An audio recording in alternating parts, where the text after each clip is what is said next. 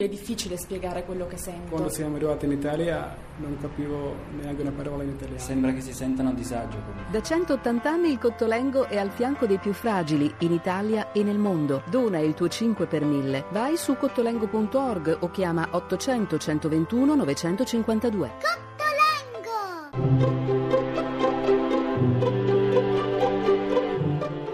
Il pensiero del giorno.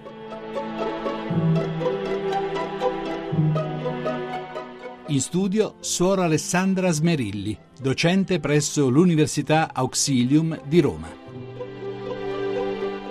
Un impegno civile e spirituale per l'Italia oggi è quello di imparare a raccontarci un'Italia vera, senza piangerci addosso e senza sentirci sempre gli ultimi della classe. Non possiamo farcela senza un'idea di futuro condivisa e l'idea di futuro nasce da uno sguardo attento e simpatico Attraverso di esso scopriamo i nostri punti di forza, mettiamo in luce le energie migliori. E questo sguardo attento potrebbe farci vedere, per esempio, che su 5.117 prodotti esistenti al mondo, o perlomeno così classificati, per ben 935 di essi l'Italia è ai primi tre posti a livello mondiale nell'esportazione che tra i prodotti dell'agroalimentare italiano ben 23 non hanno rivali sui mercati internazionali, oppure che la green economy sta crescendo a ritmi più forti di altri paesi, o che a livello europeo siamo il paese meno inquinante e ai primi posti per l'industria del riciclo, che i distretti del Made in Italy stanno riprendendo quota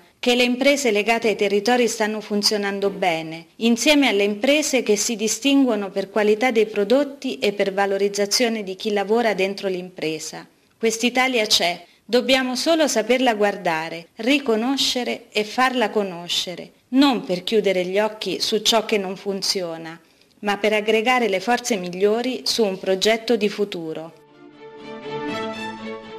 La trasmissione si può riascoltare e scaricare in podcast dal sito pensierodelgiorno.rai.it.